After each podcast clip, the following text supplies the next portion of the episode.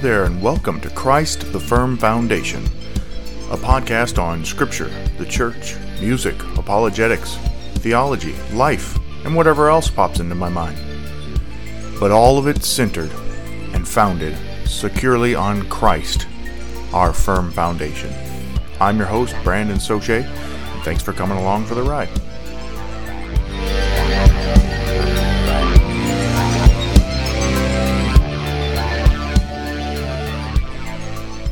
This week, we're going to continue our series on the one another's of Scripture.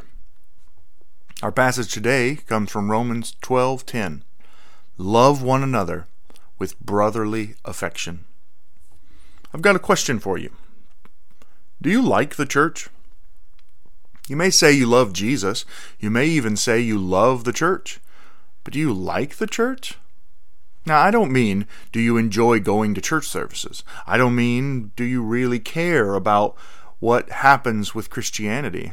I mean, do you actually love Christians and like them? Do you love the people in your local church community? The Apostle Paul wrote many things to the church in Rome.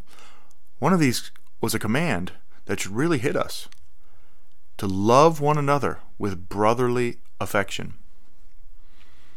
Now we know we are called as Christians to love one another. We know that loving one another means seeking the best for each other. It means doing hard things, maybe even sacrificial things for each other. But we are called to do these things out of real affection for one another. Do you have that affection? As an only child, brotherly affection is not something I was very familiar with as a youngster. But it's something that I have seen through my wife and my children and my church family. My wife's siblings don't always agree, they don't always get along, but there's a deep, abiding affection. My wife can't help but have a deep, loving affection and care for her brothers and sister, no matter what differences they may have or trials they may face. Similarly, my children may fight and bicker, but they have a deep, abiding closeness and affection that endures. They love to cuddle and hug one another. But this affection shows itself most keenly when they're confronted with an external threat or trial. When a bully threatens, the siblings form rank and protect one another. In the same way, we are to have a deep and abiding affection for our brothers and sisters in Christ. Affection includes emotions and feelings. We should like our fellow Christians. We should actually care about them and their well being. When your brother or sister is in trouble, it should affect you. This is part of what affection means.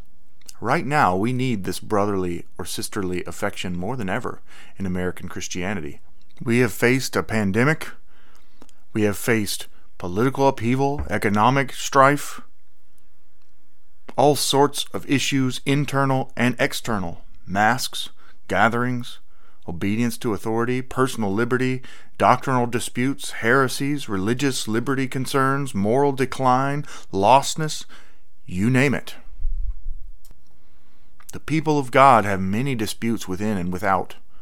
The church is full of contrary opinions and strategies, but one thing ought to override all of it brotherly affection. We, as the body of Christ, must refuse to write off our brothers and sisters because we disagree. We must seek to maintain the relationship even when things are difficult. We are family. We are the family of God. We should be hurt when one of us strays away. We should be hurt when our relationships are broken. Our differences and disagreements matter. They are not nothing, but they shouldn't come between family. They don't shatter the bonds of Christ's blood shed on our behalf. As is the case with my children, these many outside threats should drive us closer together, not further apart. There are bullies out there. If you don't find yourself loving fellow Christians with brotherly affection, you need to pray that the Holy Spirit would give you that affection. Pray for your brothers and sisters. Spend more time with them, working together with them for the good of the kingdom of God. As the Apostle Paul says in Ephesians 4, 4 and 4 through 6. There is one body and one spirit, just as you were called to the one hope that belongs to your call. One Lord, one faith, one baptism, one God and Father of all, who is over all, and through all, and in all. We are one body. We must stand together with love and brotherly affection. Thanks again for listening to Christ the Firm Foundation. I hope this podcast has been a blessing to you. And if it has, please go on to wherever it is you get your podcast and leave us a positive review and share it with your friends. Have a great week.